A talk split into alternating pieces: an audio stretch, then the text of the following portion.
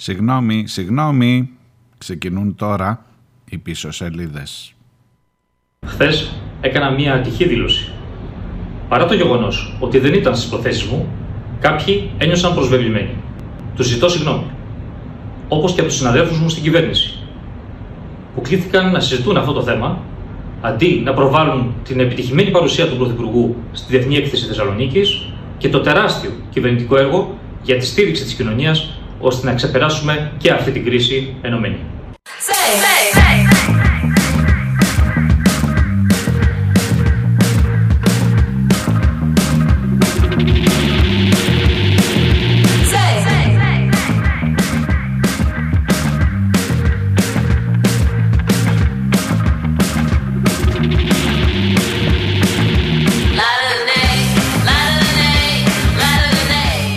Γεια σας, καλώς ήρθατε.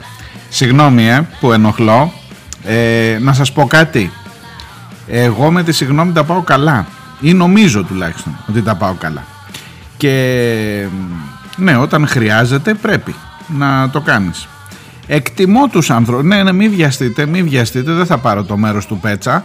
Ε, ακούω και τις ενστάσεις ότι πέσανε πάνω του όλο το κυβερνητικό επιτελείο μας εκθέτης μέχρι και ο Άρης Πορτοσάλτε του έκανε παρατήρηση από τηλεοράσεως οπότε μάλλον ήταν μονόδρομος. Και τι συγγνώμη είναι αυτή τώρα; Ε, ζητώ συγγνώμη από όσους ε, ενοχλήθηκαν και ζητώ συγγνώμη και από τους συναδέλφους στην κυβέρνηση που ενώ αυτές τις μέρες θα έπρεπε να προβάλλουμε τι ωραία τα είπε ο πρόεδρος στη ΔΕΘ και το ότι θα είμαστε ενωμένοι για να αντιμετωπίσουμε την ενεργειακή κρίση ασχολούνταν με τη δική μου την, την πατάτα. Ε, άμα είναι αυτό συγγνώμη, τέλος πάντων ακούστε... Ε, ε, θέλω να το δω θετικά. Δεν, κάτι μου τραβάει τη γλώσσα τώρα να το δω θετικά. Δηλαδή, να πω ότι ακόμα και όταν έρχεται ε, τουλάχιστον ήρθε ρε παιδί μου τουλάχιστον ήρθε. Ε, ας το αναγνωρίσω ξέρω εγώ. Μην τα βάλετε τώρα μαζί μου ξέρω και αυτό που λένε και για τη συγγνώμη και για το φιλότιμο τα ξέρω όλα.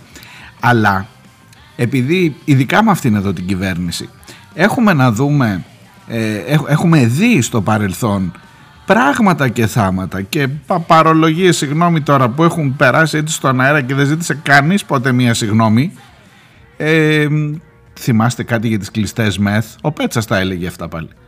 Ο ίδιος ο άνθρωπος αυτός που σας λέω είχε πει ότι θα εξοδεύαμε θα πετάγαμε λεφτά αν φτιάχνουμε παραπάνω μεθ. Τα θυμάστε αυτά; Ε, λοιπόν ξεκινάω καλοπροαίρετα και λέω ότι σε αυτή την περίπτωση τουλάχιστον τουλάχιστον ακούσαμε και ένα μισό κουτσουρεμένο, ε, καχεκτικό, συγγνώμη, κάπου εκεί μπλεγμένο ανάμεσα στις επιτυχίες της κυβέρνησης στα, στα ωραία λόγια του Μητσοτάκη στη ΔΕΘ και αφού είχε προηγηθεί εκείνο το δεν καταλάβατε καλά εγώ τα έλεγα γενικά για το ανθρώπινο είδος και για την αυτή κάπου εκεί ανάμεσα μπλεγμένο και τσουρομαδημένο είναι και ένα συγγνώμη που να πάρει ευχή Άντε εγώ θα το αναγνωρίσω. Αλήθεια σας το λέω έτσι με πολύ καλή διάθεση. Καλώς ήρθατε πίσω σελίδες. 5η και 15 ο Σεπτέμβριος.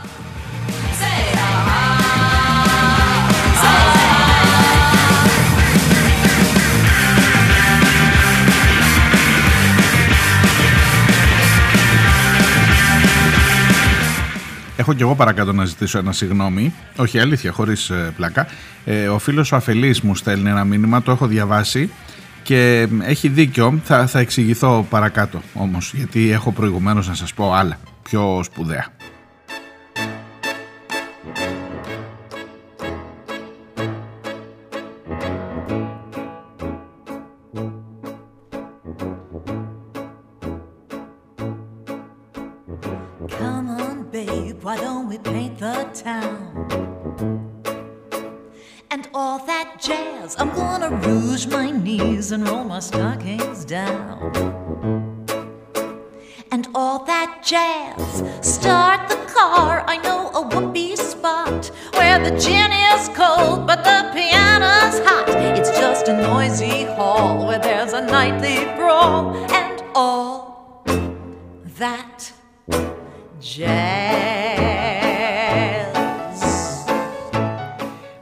Κεντρικό ζήτημα της ε, σημερινής εκπομπής ε, νομίζω ότι πρέπει να είναι ο Γιάννης Ρουμπάτης.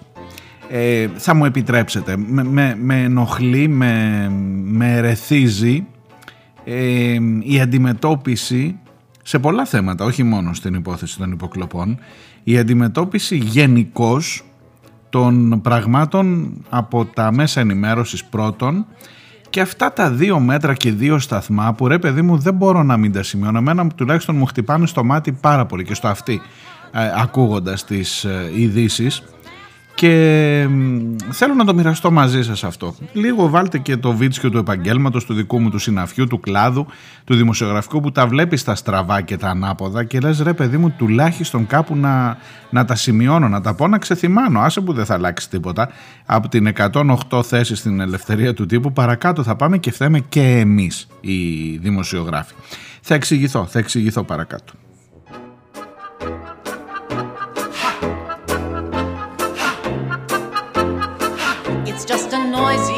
Τα δεδομένα πρώτα.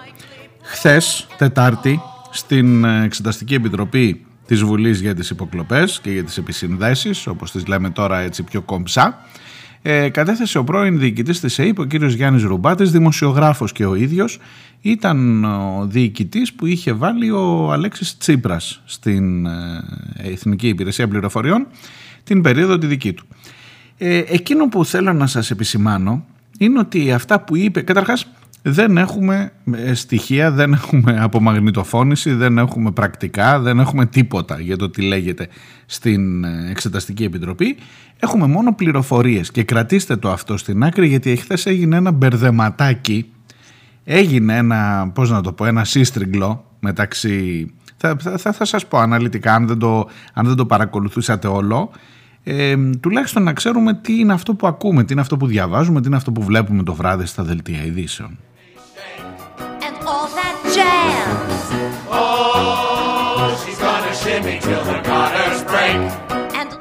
Ναι, ναι, ήταν πολύ τζάζι η φάση.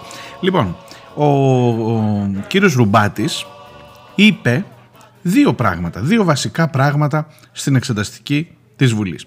Τα φέρνει έτσι τύχη το ένα πράγμα να συμφέρει τη Νέα Δημοκρατία, το άλλο πράγμα να συμφέρει την αντιπολίτευση. Δεν θα πω το ΣΥΡΙΖΑ συνολικά, την αντιπολίτευση. Λοιπόν, ε, αυτά τα δύο πράγματα, εγώ θα σας τα εκθέσω και τα δύο, τουλάχιστον με τις πληροφορίες που έχουμε ή μάλλον και με τις δικές του ε, επισημάνσεις, γιατί μετά έκανε και δήλωση αργά το απόγευμα, οργισμένη δήλωση για όσα διακινούνταν γύρω από την κατάθεσή του και έκανε και δήλωση ο Πιτσιόρλας που λέει ότι θα κάνει μήνυση στο ρουμπάτι για όσα είπε. Κάτσε, όπως βλέπεις απλώνω πάρα πολύ τον τραχανά, πρέπει να τα βάλουμε σε μια σειρά.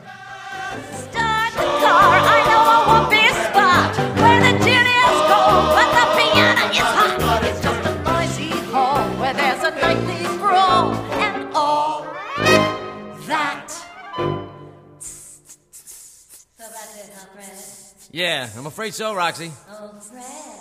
Oh, Fred. Yeah? Nobody walks out on me. Sweetheart! Oh, don't sweetheart me, you son of a bitch! Τον έφαγε η Sweetheart εδώ, όπως καταλάβατε. Λοιπόν, ε, θέμα πρώτο.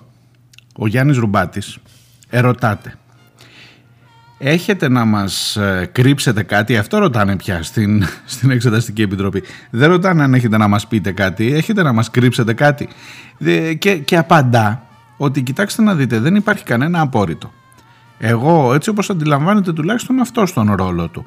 Εγώ ως ε, πρώην διοικητής της υπηρεσίας πληροφοριών ε, θεωρώ ότι και εγώ και όλοι οι υπάλληλοι της υπηρεσίας πληροφοριών όταν έρχονται μπροστά σε μια επιτροπή της Βουλής, δηλαδή σε ένα εκλεγμένο ε, σώμα στους, ε, στους αντιπροσώπους του λαού δεν πρέπει να τίθεται κανένα θέμα απορρίτου. Καταρρύπτει δηλαδή πλήρως, για να σας πω τώρα το αφήγημα της αντιπολίτευσης και είναι και σωστό, δεν είναι λάθος, καταρρύπτεται πλήρως ο ισχυρισμός περί απορρίτου που έχει επιβάλει και ο Κυριάκος Μητσοτάκης, η Ντόρα που τους απειλεί όλους ότι θα πάνε 10 χρόνια φυλακή όποιος μιλήσει και πει κιχ, έρχεται λοιπόν ο Ρουμπάτης και λέει πιο απόρριτο παιδιά, εδώ παρακολουθούνται πολιτικά πρόσωπα, έτσι κι αλλιώς είναι παράνομο να παρακολουθούνται πολιτικά πρόσωπα με βάση το Σύνταγμα, παίρνει και το μέρος του Βενιζέλου που ως συνταγματολόγος έχει κάνει σχετική επισήμανση και εν πάση περιπτώσει δεν τίθεται κανένα θέμα ειδικά όταν μιλάμε για πολιτικά πρόσωπα. και ρωτήστε με να σας πω ό,τι θέλετε. Και τους είπε ό,τι θέλαν.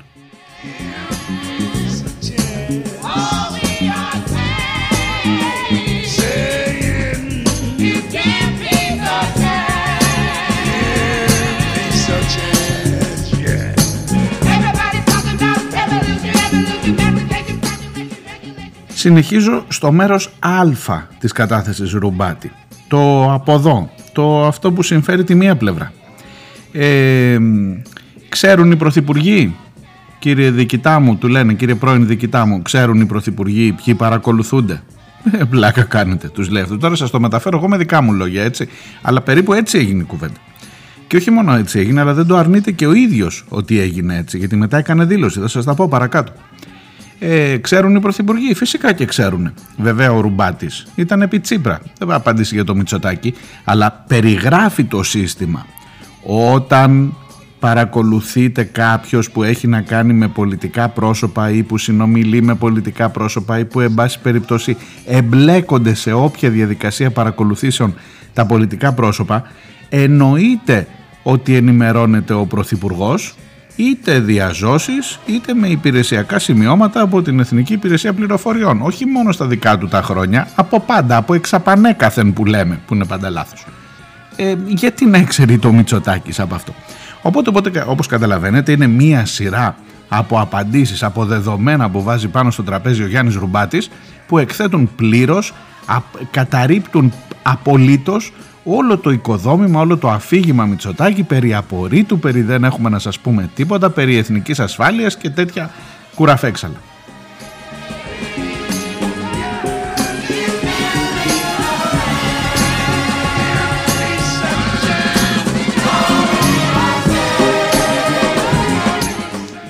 Τι ωραία τώρα που θα ήταν να τελείωνε εδώ το ρεπορτάζ από την κατάθεση Ρουμπάτη να το πάρεις όλο αυτό να μην αφήσεις την ε, αλήθεια να σου χαλάσει μια ωραία ιστορία και να γράψεις αυτό το κομμάτι. Γίνεται. Οφείλω να σας πω ότι γίνεται.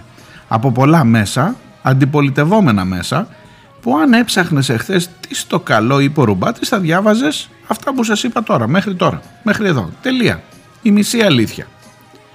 Και βεβαίως, ναι, και, και δεν, έχουν, δεν είναι ψέμα, είναι η μισή αλήθεια. Ναι, τα είπε παιδί μου αυτά ο Ρουμπάτης. Ναι, κατέριψε το αφήγημα Μητσοτάκη. Ναι, κατέριψε την υπόθεση περί του ότι δεν γνώριζαν, δεν έμαθαν, δεν ξέρουν οι πρωθυπουργοί και άλλα τέτοια κουραφέξαλα. Ναι, ναι, όλα αυτά είναι σωστά. Αλλά δεν είναι μόνο αυτά. Δεν είναι μόνο αυτά.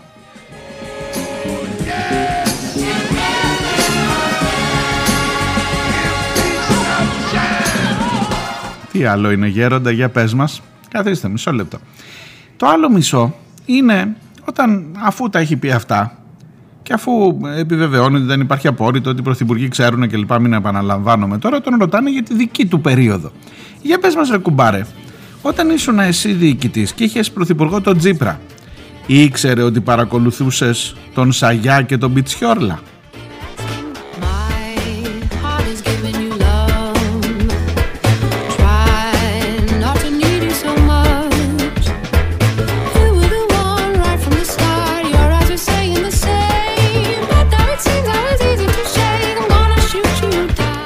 Πλάκα κάνετε, τους λέει αυτός. Και βέβαια ήξερε.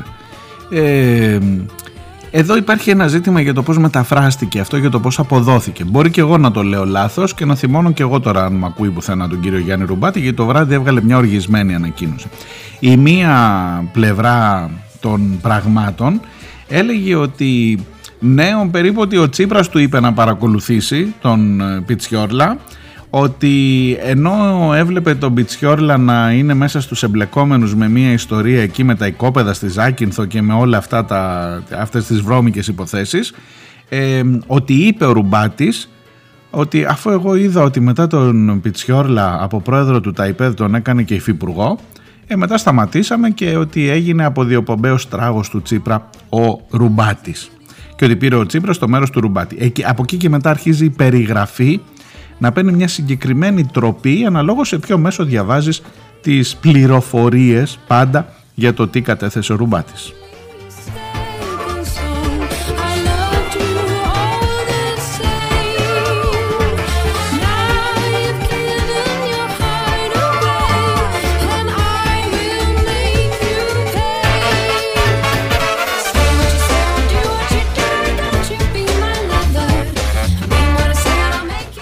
Βγάζει που λέτε το βράδυ, το βράδυ δήλωση ο Ρουμπάτης και λέει με έκπληξη διαπίστωσα. Λέει ουδέποτε κατέθεσα ότι με έκπληξη διαπίστωσα ότι ο Τσίπρας αντί να απομακρύνει τον Πιτσιόρλα τον προήγαγε σε, σε υπουργό, σε υφυπουργό. Γεγονός που με ανάγκασε να σταματήσω την παρακολούθησή του λίγες μέρες νωρίτερα κλπ. κλπ. Δεν είπα εγώ λέει ποτέ τέτοια πράγματα.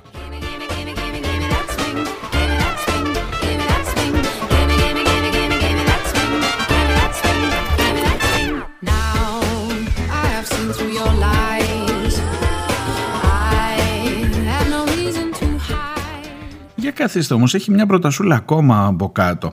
Ε, αυτό που του είπα, αυτό που είπα λέει στην Επιτροπή είναι ότι ενημέρωσα τον Αλέξη Τσίπρα, προσέξτε τώρα, μεταφέρει για να διαψεύσει τα δημοσιεύματα, μεταφέρει ο ίδιος, σπάζοντας την ουσία και το απόρριτο της Επιτροπής, ε, τι είπε στην Επιτροπή.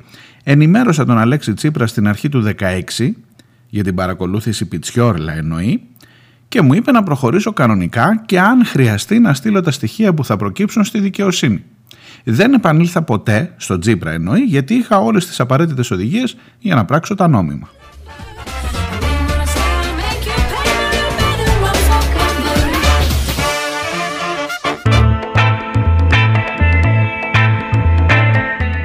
Ελπίζω να σας έχω μαζί μου ακόμα και να μην σας έχω μπερδέψει με όλο αυτό το πήγαινε. Κρατήστε λοιπόν από αυτό το σημείο που αρχίζει να παίρνει δύο δρόμους η κατάθεση ε, Ρουμπάτη σε σχέση με το πώς μεταφράζεται, πώς μεταφέρεται στα μέσα ενημέρωσης, κρατήστε αυτά που λέει ο ίδιος. Όχι αυτά που λένε τα μέσα ενημέρωσης, αλλά και αυτά που λέει ο ίδιος επιβαρυντικά είναι. Σίγουρα για τον Πιτσιόρλα. Σίγουρα και για το Σαγιά, γιατί μαζί παρακολουθούνταν αυτοί. Λίγο και για τον Τζίπρα. Αλλά ο άνθρωπος τα είπε ξεκάθαρα από την πρώτη στιγμή. Δηλαδή όταν, όταν λέει οι, οι πρωθυπουργοί ξέρουν ποιους παρακολουθούμε στην ΑΕΠ, δεν το λέει προφανώς μόνο για το Μητσοτάκι. Το λέει και για τον Τζίπρα, το λέει και για τον Σαμαρά, το λέει και για τον Γιώργο Παπανδρέου, το λέει και για τον Σιμίτη, το λέει και για τον Ανδρέα ενδεχομένως. Και για, καλά για τον, για τον άλλο Μητσοτάκι μην το συζητάτε ήξερε. Λοιπόν, ε, ε, γιατί πρέπει να επικεντρώσεις σε ένα μόνο σημείο; Πρέπει, θέλω λίγο να φύγεις από το τι ψηφίζεις και εσύ και εγώ και όλοι τι ψηφίζουμε και το τι, ποια, είναι, ποιο είναι, ποια είναι η αλήθεια, ποιο είναι το κομμάτι της αλήθειας που βολεύει αυτούς που ψηφίζεις εσύ και να πας να δεις μόνο την αλήθεια και μετά να αποφασίσεις τι θα ψηφίσεις.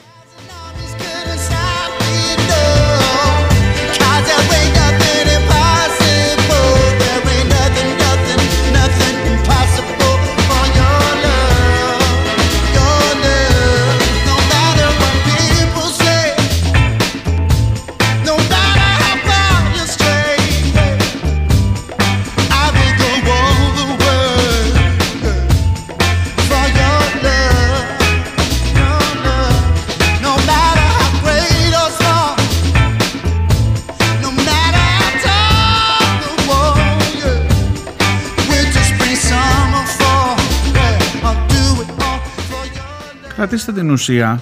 Στην υπόθεση Πιτσιόρλα έχουν βγει πάρα πολλά πράγματα. Δεν παραγνωρίζω καθόλου τον κίνδυνο και σας ομολογώ ότι τον έχω ήδη στο πίσω μέρος του μυαλού μου και μερικές φορές μπορεί να νιώθω και εγώ ότι την πατάω την μπανανόφλουδα. Προσέξτε να δείτε τι γίνεται τώρα. Ενώ έχει σκάσει ένα τεράστιο σκάνδαλο σε ό,τι αφορά την παρακολούθηση Ανδρουλάκη, Κουκάκη, Πρέντατορ, Γρηγοριάδης, ε, ΕΙΠ ε, της παρούσας φάση. Κοντολέων ο οποίος είναι αυτός που ήταν ε, ε, με πτυχίο μουσικού που τον βάλαμε εκεί. Το γεγονός ότι ο Πρωθυπουργός έχει πάρει υπό την ευθύνη του, ο νυν Πρωθυπουργός, υπό την ευθύνη του προσωπικά την ΕΙΠ και έβαλε τον ανιψιό του να ελέγχει τα πάντα.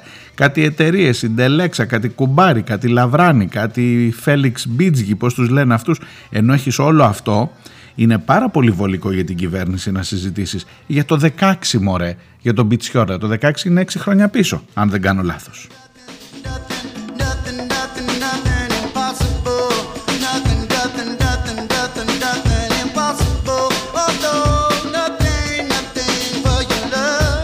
Λοιπόν παραδέχομαι ότι αυτό μπορεί να σε βάλει σε περίεργα μονοπάτια. Μπορεί να παίξεις το παιχνίδι του ενός ε, όπως ακριβώς θέλει να το παίξει. Ήδη από χθες ο κυβερνητικός εκπρόσωπος, παιδί μου, βγήκε και είπε να οι αποκαλύψεις για τον Πιτσιόρλα και φάνηκε γιατί ο Τσίπρας δεν ήθελε να πάμε πιο πίσω την, τον έλεγχο στην Εξεταστική Επιτροπή. Και ξαφνικά το θέμα μας είναι ο Πιτσιόρλα. Δεν είναι ούτε ο Κουκάκης, ούτε ο Ανδρουλάκης, ούτε ο Μητσοτάκης.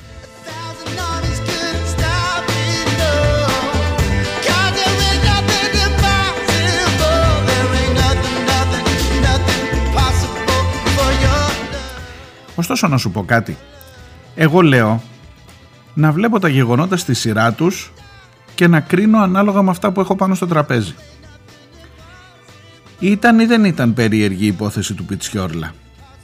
Δούλευε ή δεν δούλευε για τους επενδυτές όπως κατηγορείτο τουλάχιστον σε εκείνη τη φάση και αυτός ήταν ο λόγος που τον παρακολουθούσε η ΑΕΠ. Έγινε ή δεν έγινε μετά ενώ ήταν, υπουργός, ενώ ήταν ε, πρόεδρος του ΤΑΙΠΕΔ που υποτίθεται δρά για τα συμφέροντα του ελληνικού δημοσίου για να ξεπουλήσει. Σας θυμίζω, είμαστε εν μέσω μνημονίων. Έχουμε ψηφίσει το καλοκαίρι του 2015 το μνημόνιο, όλοι μαζί. Και πηγαίνουμε από εκεί πέρα και αρχίζουμε να ξεπουλάμε. Και ο υπεύθυνος ξεπουλήματος, πρόεδρος του ΤΑΙΠΕΔ, είναι ο Πιτσιόρλας, που υποτίθεται ότι δρά για τα ελληνικά συμφέροντα. Αλλά αυτός είναι και εκπρόσωπος των επενδυτών. Ο Δες Αγιάς, που είναι γραμματέας του Υπουργικού Συμβουλίου, είναι δικηγόρος των επενδυτών του Εμμύρη του Κατάρ κλπ. Είναι ή δεν είναι ύποπτα αυτά;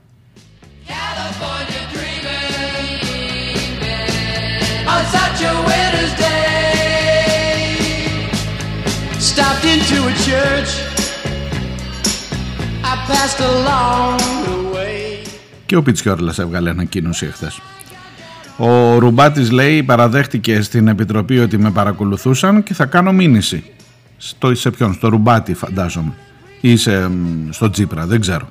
Έχει προηγηθεί και μια συνέντευξη του Πιτσιόρλα στα νέα που έλεγε Αλέξη γιατί με παρακολουθούσες και έχουμε γίνει μάλε σε τι να σας πω τώρα ε, πιτσιόρλες και ε, ε, γρηγοριάδιδες γίνανε μαλλιά κουβάρια. Όλα, όλο μαζί είναι ένα υπέροχο ε, ένας υπέροχος κόμπος που δεν ξέρω πως λύνεται πραγματικά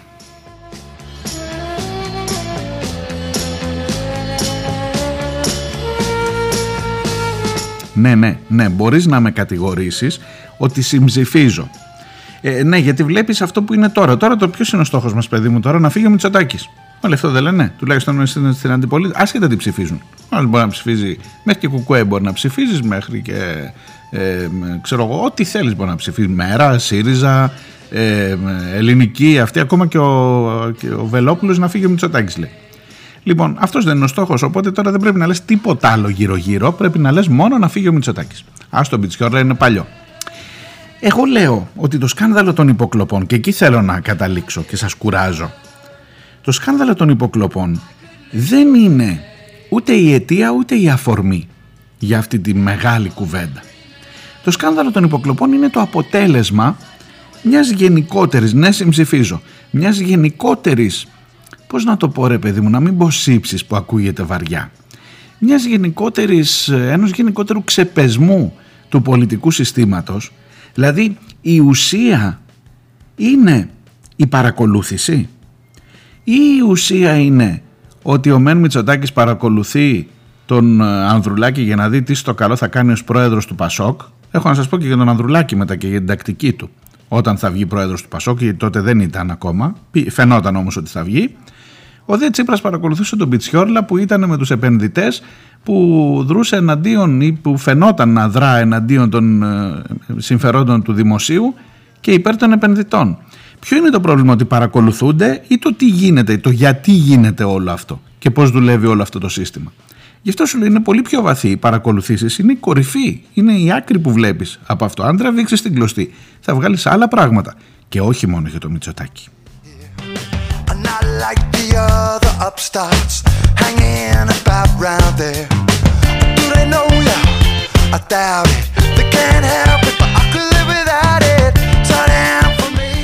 Και να σου πω και κάτι, ναι με πονάει περισσότερο. Ε, βάζοντας τον εαυτό μου στην αριστερά, το να κάνουν δεξιές κυβερνήσεις ε, κολεγές με ανθρώπους που λειτουργούν περίεργα, ε, ως ένα σημείο το έχω συνηθίσει. Το να κάνουν αριστερές κυβερνήσεις με ηθικό πλεονέκτημα ε, κουμάντα με ανθρώπους που δρούν με αυτόν τον τρόπο ε, μου χτυπάει χειρότερα, πώς να σου το πω, με πληγώνει. Άσχετα με το τι ψηφίζεις πια ή με το τι ψήφιζες τότε, κάποτε.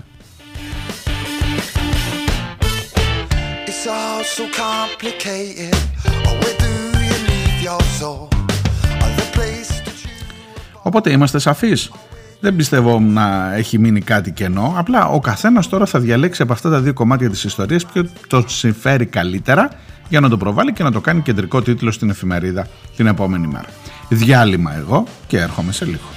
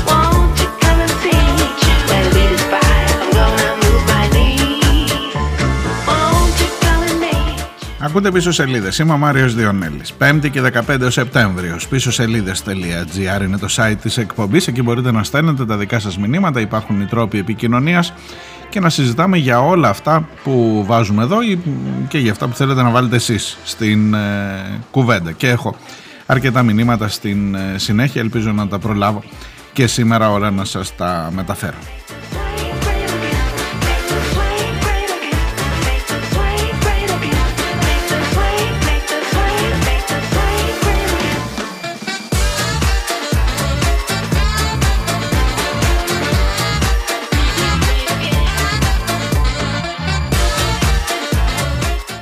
Λοιπόν σας έλεγα ότι με ενοχλεί αφάνταστα ε, πρέπει να κοιτάμε λιγάκι και την ε, δική μας την καμπούρα στα μέσα ενημέρωσης.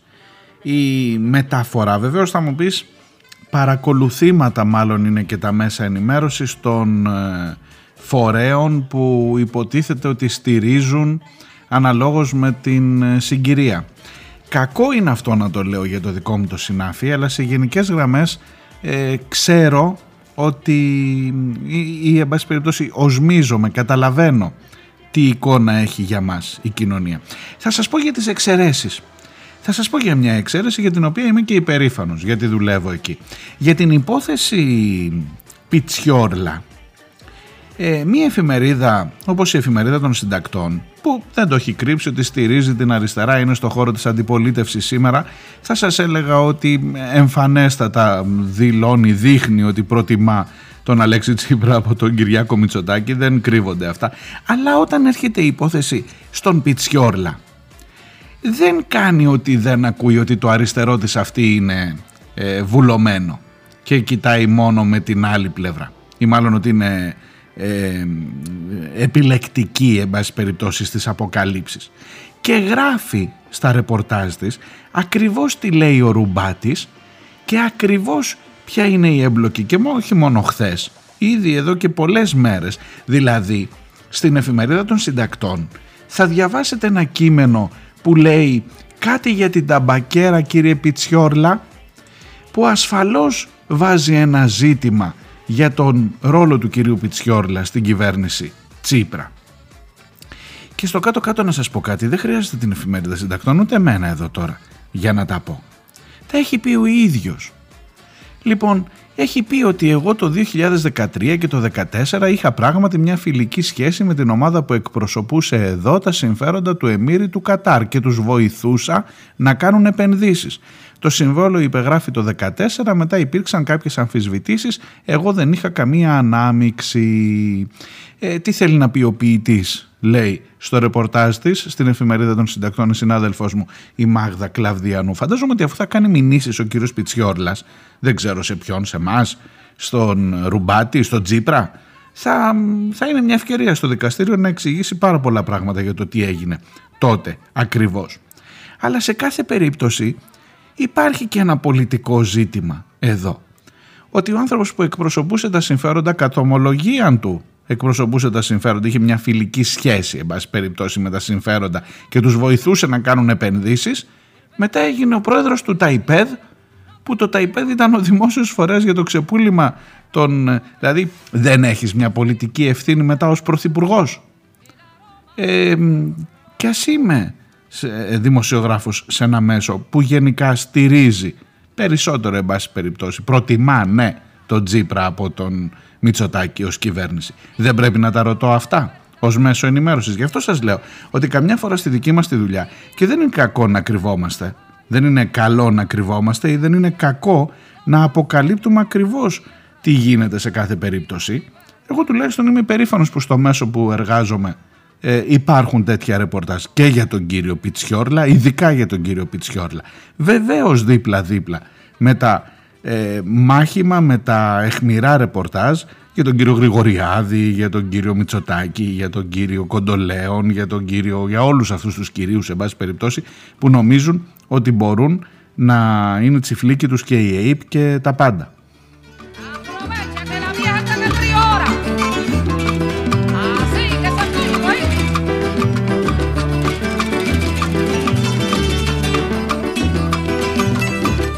Δεν είναι ο στόχος μου, δεν έχει ανάγκη από μένα η εφημερίδα των συντακτών να σας κάνω διαφήμιση τώρα. Απλά προσπαθώ να σας μιλήσω λίγο για το ζήτημα του πώς ακριβώς αντιμετωπίζονται. Υπάρχουν αυτή τη στιγμή μέσα τα οποία έχουν δει τη μία μόνο. Ήταν κλειστά τα αυτιά τους τα αντίστροφα. Δηλαδή, όταν ήταν τα δεξιά επιχειρήματα, ήταν κλειστά τα αυτιά από την άλλη πλευρά.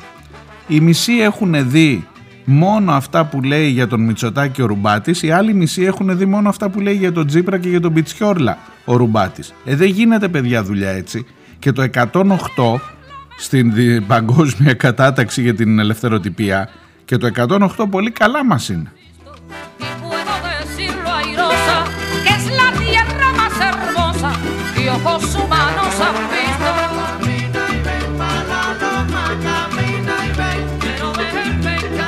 Το σταματώ εδώ για σήμερα, τα των ε, υποκλοπών. Ε, πού να σας πάω, να σας πάω, μια, μισό λεπτό. Μια που έχουμε μείνει στην εφημερίδα των συντακτών, θα πάρω λίγο ακόμα την ευκαιρία, σας είπα δεν θέλω να κάνω διαφήμιση, αλλά θα κάνω λίγο ακόμα. Ε, για άλλο θέμα θέλω να σας πω. Θέλω να αν την πάρετε σήμερα στα χέρια σας, να διαβάσετε ένα ρεπορτάζ στην, στην σελίδα 20. Έχει τίτλο ότι κλείνουν τα σχολεία και έρχεται η ανομία στο Μιλοπόταμο. Ίσως να μην ήταν και τόσο σημαντικό θέμα για να ε, είναι σε μια εφημερίδα πανελλαδικής κυκλοφορίας ή για να σας το βάλω εγώ τώρα στην εκπομπή εδώ που την ακούτε σε διάφορες περιοχές και όχι μόνο στην Κρήτη αλλά έχει, έχει μέσα του κάτι αυτό το θέμα. Είναι το ρεπορτάζ, το ρεπορτάζ μου από την υπόθεση του γαράζου στο Μιλοπόταμο τώρα που άνοιξε, άνοιξαν τα σχολεία. Εκεί λοιπόν στο Μιλοπόταμο υπάρχει ένα, μια περιοχή που ενώ ο νόμος λέει ότι αν ένα σχολείο έχει τουλάχιστον πέντε παιδιά δεν κλείνει. Έστω, είναι το πέντε είναι το όριο. Αν έχει τέσσερα, ναι, κλείνει το σχολείο. Δεν μπορεί με τέσσερα παιδιά να έχει σχολείο. Αν έχει πέντε, λέει ο νόμος, ναι, μπορεί να έχει σχολείο. Λοιπόν, το δημοτικό έχει πέντε, το νηπιαγωγείο έχει έξι. Και θέλει η κυρία Κεραμέως να τα κλείσει και τα δύο. Από ό,τι φαίνεται το δημοτικό θα τη γλιτώσει, το νηπιαγωγείο δεν θα τη γλιτώσει, θα το κλείσουν φέτος. Είναι το γαράζο, ένα χωριό ορεινό στο Μιλοπόταμο, σε μια περιοχή που μόνο που σας λέω Μιλοπόταμος και εκεί θέλω να έρθω, ε, μπορεί κάπου να σας χτυπάει ένα καμπανάκι κάπου δίπλα. Κάτι να έχετε ξανακούσει για τον Μιλοπόταμο.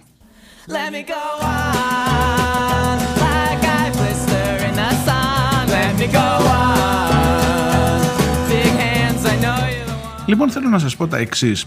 Ε, όταν την επόμενη φορά θα ακούσετε για το επόμενο έγκλημα για, την επόμενη, για το επόμενο νταϊλίκι σε τουρίστες στο Μιλοπόταμο ήταν και αυτό, στο πέραμα για το επόμενο φωνικό, για την επόμενη ιστορία όπως τα ζωνιανά με ναρκωτικά κλπ για την επόμενη και θα δείξετε με το δάχτυλο θα δείξουμε όλοι με το δάχτυλο τους Μιλοποταμίτες στο Ρέθυμνο.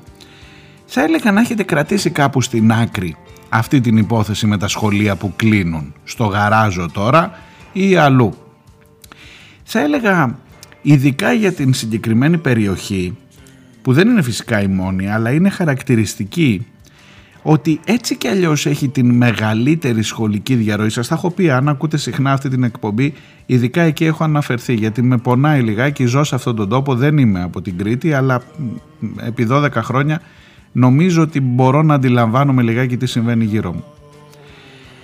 Λοιπόν, η μεγαλύτερη σχολική διαρροή σε όλη την Ελλάδα σημειώνεται στο ορεινό Ρέθυμνο. Για κάθε 20 παιδιά, το ένα, περίπου είναι τα στάθερα τα νούμερα αυτά, γύρω στο 5%, ένα παιδί στα 20 δεν θα τελειώσει το σχολείο, δεν θα, φύ, δεν θα πάει στο σχολείο. Ε, θα το πάρουν οι γονείς του να το πάνε στα πρόβατα, στις ελιές, σε οτιδήποτε εργασίες έχουν, θα πει: Έλα, μωρέ, τώρα τι να, το κάνεις, τι να τα κάνεις στα γράμματα, ειδικά αν ζορίζεται και θέλει και λίγος σπρόξιμο. Άστο, αν πάει στο καλό, έλα εδώ, δουλειά υπάρχει. Και θέλει και βοήθεια ο πατέρας στα ζωντανά και η ζωή συνεχίζεται με αυτόν τον τρόπο εκεί. Και φεύγει από το σχολείο. Και έρχεσαι εσύ ως Νίκη Κεραμέως, ως Υπουργείο Παιδείας, σε αυτήν ακριβώς την περιοχή, να πεις παρόλο που, δεν το, παρόλο που ο νόμος το καλύπτει, γιατί αν ήταν τέσσερα, Πάλι θα είχαμε να λέμε ότι κάνει ειδικά εκεί μια εξαίρεση, εκεί χρειάζεται, φωνάζει ο τόπος. Τα λένε οι ίδιοι άνθρωποι από την περιοχή ότι η παιδεία, η εκπαίδευση, το να υπάρχει ένα σχολείο, το να δημιουργούνται ε, ευκαιρίες, ε, να δώσεις δυνατότητες να μορφωθεί ο κόσμος, να μπει λίγο αλλιώς, να τη, δίνα, να τη δουν αλλιώς την, την αυτή, αντί να τους δείχνει συνέχεια με το δάχτυλο και να τους λες να τα πετσά και να τα πετσά. Κάνε κάτι για αυτούς. Και έρχεσαι σε περιοχές που πληρούν τους όρους όχι για να τους κάνεις χάρη για να είμαι εγώ πάλι θα σου λέγανε ναι κάνε, κάνε τα στραβά μάτια και με τέσσερα παιδιά να λειτουργεί σχολείο όχι για να κάνεις χάρη με έξι παιδιά που είναι πάνω από το όριο για να λειτουργεί το σχολείο και το κλείνεις και μετά στο φωνικό θα είσαι εκεί για να εκφράσεις τον αποτροπιασμό σου εγώ μπορεί να είμαι εκεί με την κάμερα για να σου λέω να έτσι τον σκότωσε, τι του είπε, τι του έκανε ο άλλος, πώς έγινε από εδώ. Μπορεί να πω και καμιά κουβέντα. Ναι, είναι μεγάλο το πρόβλημα στο μέλλον, αλλά εκείνη την περίοδο θα είσαι ε, να αυτοί οι τύποι εκεί, αγριάνθρωποι που έτσι και αλλιώς και αλλιώτικα. Και τώρα που είμαστε σε ε, ουδέτερο χρόνο, που έχεις ένα θέμα μπροστά σου με τα σχολεία, δεν ακούς Ακόμα και τώρα δεν ακούς γιατί τις στέλνουν επιστολές ο Δήμαρχος, ο Πρόεδρος του Τοπικού Συμβουλίου, οι γονείς, οι Αντιπεριφερειάρχης Ρεθύμνου, ο αντιπο, της αντιπολίτευσης, ο οποίος είναι και εγκληματολόγος, ο Παπα-Κωνσταντής.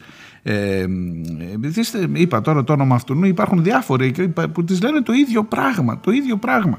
Ότι ειδικά σε αυτές τις περιοχές δεν μπορείς να κλείνεις τα σχολεία, τίποτα αυτή, δεν καταλαβαίνει τίποτα. Το νηπιαγωγείο θα κλείσει, το δημοτικό μπορεί να τη γλιτώσει. Κρατήστε τα αυτά όταν θα ξαναδείτε σε λίγο καιρό κάτι εκεί γύρω από το Μιλοπόταμο και θα συζητάμε πάλι για αυτούς εκεί. Ε, να έχετε και αυτή την οπτική στο πίσω μέρος του μυαλού σας. Αυτό.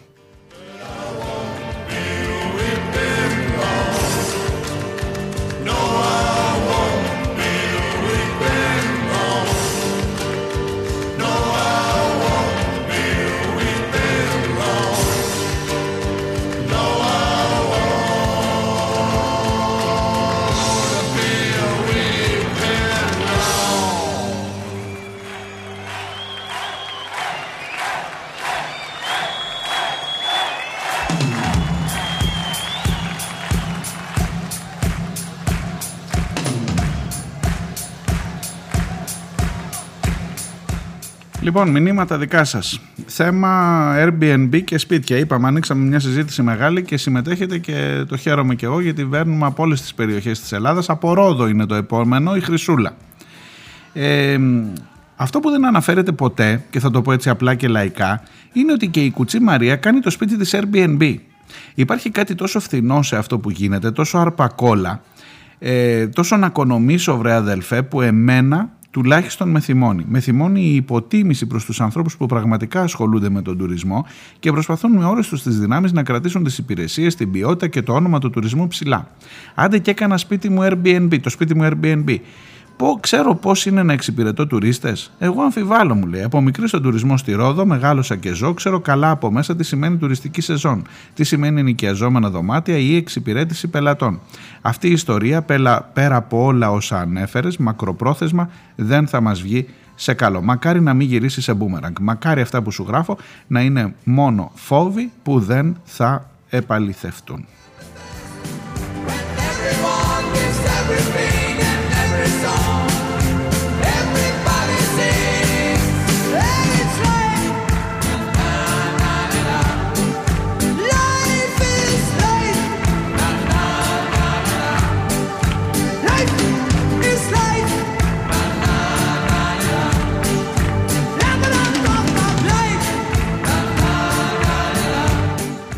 Χρυσούλα, καταλαβαίνεις ότι δεν μπορώ να διαφωνήσω με κάτι από αυτά που γράφεις. Ασφαλώς ένα τεράστιο ζήτημα και αυτή είναι μια διάσταση που δεν έπιασα και εγώ. Το τι είδους υπηρεσίες προσφέρεις όταν κάνεις το κάθε κατάλημα, δηλαδή το να νομίζεις ότι έγινες ξενοδόχος σε μια χώρα που υποτίθεται ότι αυτή είναι η βαριά της βιομηχανία, λέω εγώ τώρα κλπ.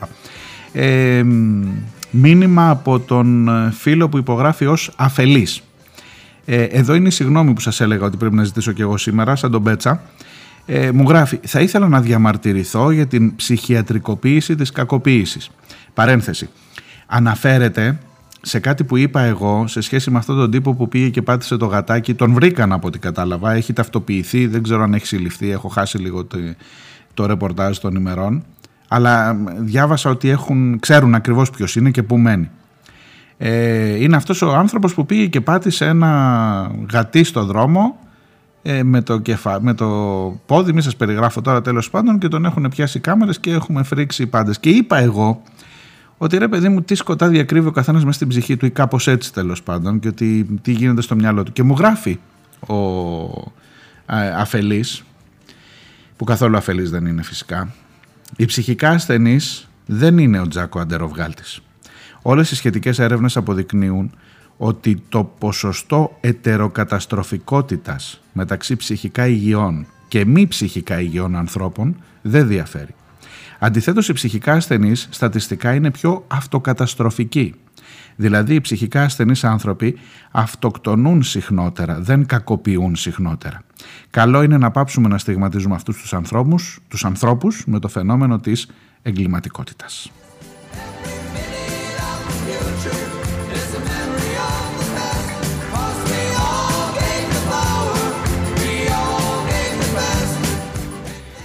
Ασφαλώς έχεις δίκιο και οφείλω να ζητήσω συγγνώμη γι' αυτό.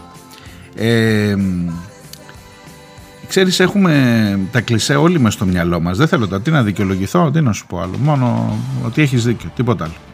Ε, έχουμε πολλά κλισέ μες στο μυαλό μας. Ότι να μωρέ αυτός που πάτησε το γατάκι πρέπει να είναι τρελός. Οι τρελοί που τους έχουμε βάλει έτσι αυτή την ταμπέλα και που κακώς και μόνο με τη λέξη στιγματίζουμε μια ολόκληρη κοινωνική ομάδα ανθρώπους που έχουν προβλήματα που τα αντιμετωπίζουν ο καθένας τραβώντας το δικό του, ανεβαίνοντας το δικό του γολγοθά ε, δεν είναι ότι κινδυνεύουμε από αυτούς.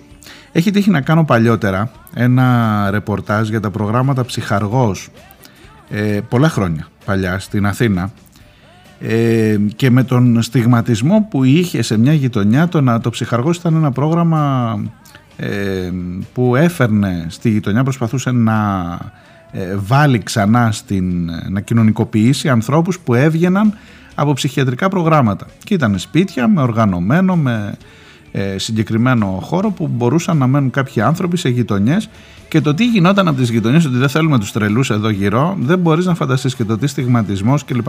Έχεις απόλυτο δίκιο, δεν έχω να σου πω τίποτα περισσότερο και οφείλω να είμαι πιο προσεκτικός σε αυτό. Δεν σημαίνει ότι αυτός που πάτησε το γατί είναι ψυχικά ασθενής.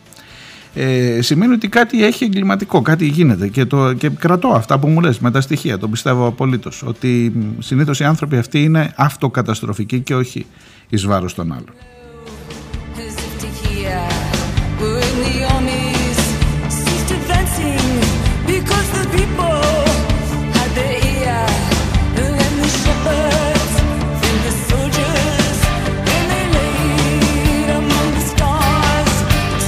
Πολλά, πολλά είναι τα κλίσε. Πολλά είναι. Ε, η ανάγκη μας να εξηγήσουμε κάτι που δεν ταιριάζει με τις νόρμες μας, κάτι που μας βγάζει έξω από τα ρούχα μας, κάτι που εν πάση περιπτώσει δεν μπορούμε, δεν έχουμε άλλο τρόπο και τελικά το φορτώνουμε σε ανθρώπους που μόνο εμάς δεν χρειάζονται για να τους φορτώσουμε και αυτά. Πάω παρακάτω για να το ελαφρύνω. Ο Μπερσέκερ, ακούστε τώρα τι πρόβλημα δημιούργησα στην Κέρκυρα που μου έλεγε χθες πάρε το παιδί και μην πας στον αγιασμό ρε παιδί μου, μα μην ακούσει ούτε τα ευσεβέση ούτε τα αυτά. Και του είπα δεν ξέρεις τι, τι ζόρι έχει ο καθένας και πόσο δεν είναι καλά εύκολο να το λες και του λέω μάλλον δεν έχεις παιδιά. Ε, πώς να μην πας την πρώτη μέρα στον αγιασμό και πώς να αυτό οι συμβάσεις που έχουμε όλοι μας τώρα μη σας πω κάθε, ε, ανοίγουμε κοινωνική με κάθε θέμα ανοίγεις μια κοινωνιολογική συζήτηση. Και έρχεται και μου γράφει δεν πρόκειται να κάνω παιδί ούτε με τον κρίνο μου λέει δεν το, το αποκλείω και όπως καταλαβαίνετε τώρα, αν κατάλαβα καλά, θα φταίω εγώ τώρα που σου είπα, είναι ωραία να κάνεις. Ε, άκου και τους παπάδες που λένε τι καλύτερο έχετε να κάνετε στη ζωή σας, κάντε κανένα παιδί. Ε, όχι, αστεύομαι. Να, μια χαρά, τα παιδιά είναι ευτυχία. μια χαρά περνάμε. Δεν είναι μόνο συμβάσεις. Πίστεψε με. Ή τέλος πάντων κάνε ό,τι θέλεις. Δεν πω εγώ τίποτα. Κάνε ό,τι θέλεις, αλλά μην, να μην φταίω εγώ, ε, για την απόφασή σου. Εντάξει, εγώ εδώ τα βάζω όλα και κρίνε. Κρίνε, όχι κρίνος.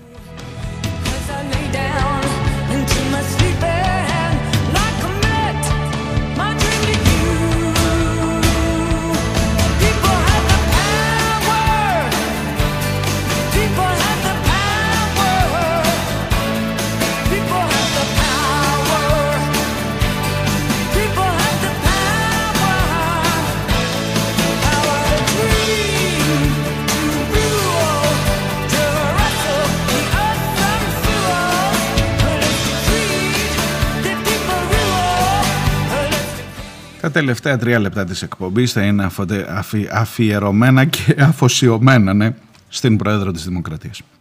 Με όλο το σεβασμό, με κεφαλαίο το Πρόεδρος, όπως μας έχουν μάθει από το σχολείο και από τη Σχολή Δημοσιογραφίας, όλα τα αξιώματα Πρωθυπουργός, Γραμματέας, Πρόεδρος, ε, Συλλόγου, Φορέα κλπ. γράφονται με μικρό ή Πρόεδρος της Δημοκρατίας ή ο Πρόεδρος της Δημοκρατίας. Το Πρόεδρος γράφεται με κεφαλαίο. Οπότε βάζω το κεφαλαίο μπροστά και πάω παρακάτω στο παρασύνθημα. Λοιπόν, έχουμε μια πρόεδρο της Δημοκρατίας, μια κυρία Εκατερίνη Σακελαροπούλου, αν σας λέει κάτι, η οποία χθες. Ε, κοιτάξτε να δείτε τι έχει συμβεί τώρα. Είναι, είναι ατυχία, κάπως τα φέρνει ρε παιδί μου η ζωή, σας έλεγα, ε, είναι η εβδομάδα αυτή που πεθαίνουν οι, του, της τέχνης.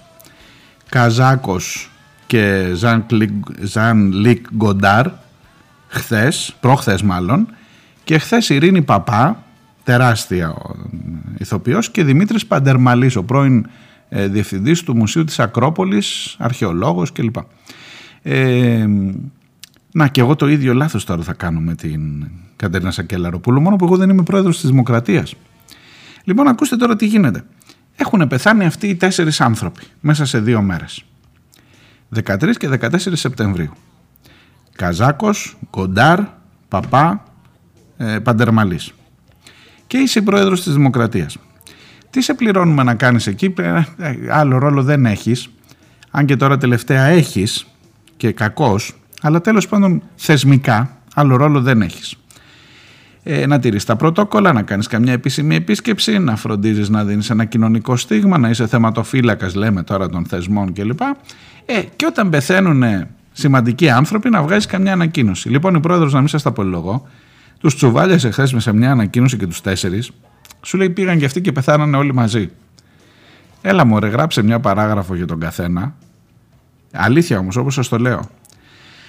45 λέξεις για τον Παντερμαλή. Πρώτος πρώτος τους πήγε χρονικά ανάποδα. Όποιος πέθανε πρώτος μέσα στο, 20, στο 48 ώρο ήταν με αντίστροφη σειρά. Παντερμαλής, Παπά 45 λέξεις και για αυτήν.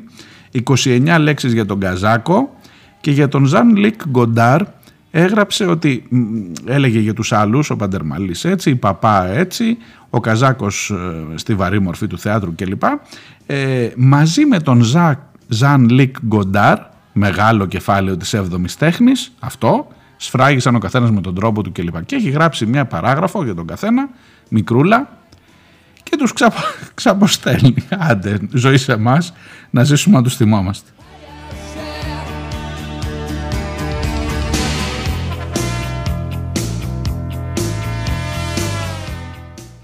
Εδώ ε, γίνονται αφιερώματα, τι να σας πω, σελίδες επί σελίδων, για την Παπά να μιλήσεις, για τον Καζάκο, για τον Κοντάρ, κάθε ένας από αυτούς είναι βιβλία ολόκληρα να γράψεις και ο ανώτατος πολιτιακός θεσμός της χώρας τους ξεπετάει εκεί με μια παραγραφούλα όλους μαζί, άσε που αυτό το όλους μαζί είναι μια ανακοίνωση 4 σε 1 η οποία είναι λίγο άκομψη, τουλάχιστον άκομψη. Τι άλλο να σας πω τώρα, ξέρω εγώ, μια δουλειά σε βάλαμε να κάνεις και αυτή την κάνεις και πηγαίνεις και μου φωτογραφίζεσαι σε φράχτες, μου ξεπλένεις τους λιγνάδιδες αυτό, άσε μην τα πω τώρα γιατί έχω μαζεμένα πολλά, η αλήθεια είναι ότι είμαι προκατηλημένος.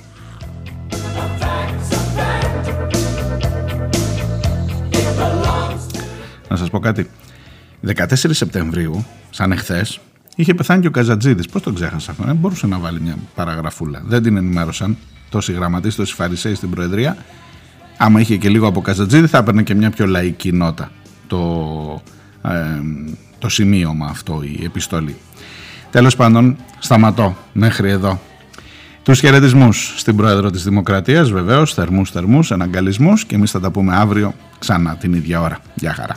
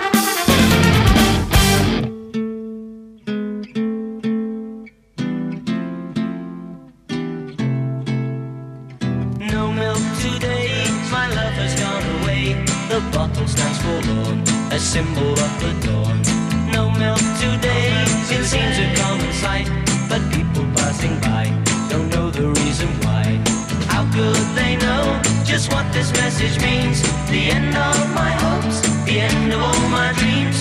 How could they know?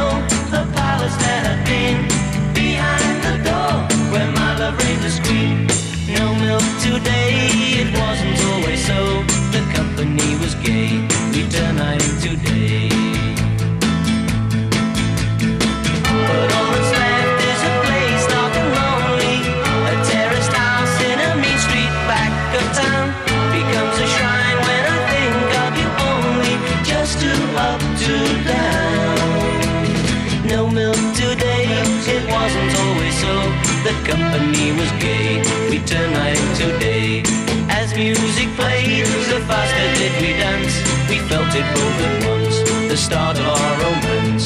How could they know just what this message means? The end of my hopes, the end of all my dreams. How could they know a palace there had been behind the door where my love reigned as queen? No milk today, my love has gone away. The bottle stands for a symbol of the